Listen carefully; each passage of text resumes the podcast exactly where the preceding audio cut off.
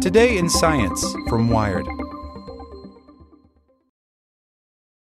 For the ones who work hard to ensure their crew can always go the extra mile, and the ones who get in early so everyone can go home on time, there's Grainger, offering professional grade supplies backed by product experts so you can quickly and easily find what you need.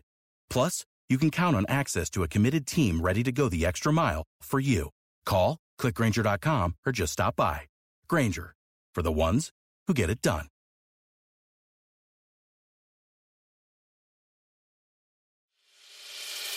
As a longtime foreign correspondent, I've worked in lots of places, but nowhere as important to the world as China. I'm Jane Perlez, former Beijing bureau chief for the New York Times. Join me on my new podcast, Face Off US versus China, where I'll take you behind the scenes in the tumultuous US China relationship. Find Face Off wherever you get your podcasts. SpaceX rocket explosion sets back Facebook's internet expansion in Africa by Eric Niiler. SpaceX's latest mission, a satellite launch to expand Facebook's presence in Africa, went up in flames this morning during a routine rocket test at the Cape Canaveral Air Force Station. The company was test firing its unmanned rocket when it exploded at 9:07 a.m. Eastern Time, according to a statement by the 45th Space Wing at Cape Canaveral Air Force Station. There were no casualties and no threat to public safety, officials said. But they have set up roadblocks around the station. Social media posts showed dark smoke billowing up from the launch site, which is next to NASA's Cape Kennedy Space Center. Tweet from Aaron Head at Aaronhead underscore HIM. Explosion at hashtag SpaceX.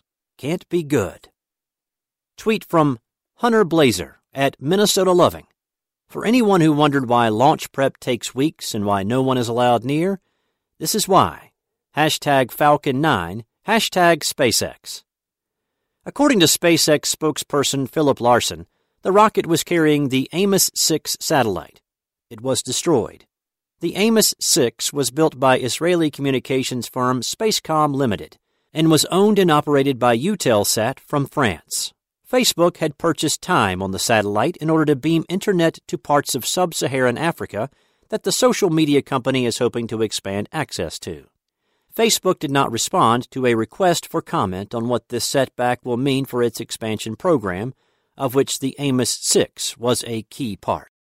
For the ones who work hard to ensure their crew can always go the extra mile, and the ones who get in early so everyone can go home on time, there's Grainger, offering professional grade supplies backed by product experts so you can quickly and easily find what you need. Plus, you can count on access to a committed team ready to go the extra mile for you. Call, clickgranger.com, or just stop by. Grainger, for the ones who get it done.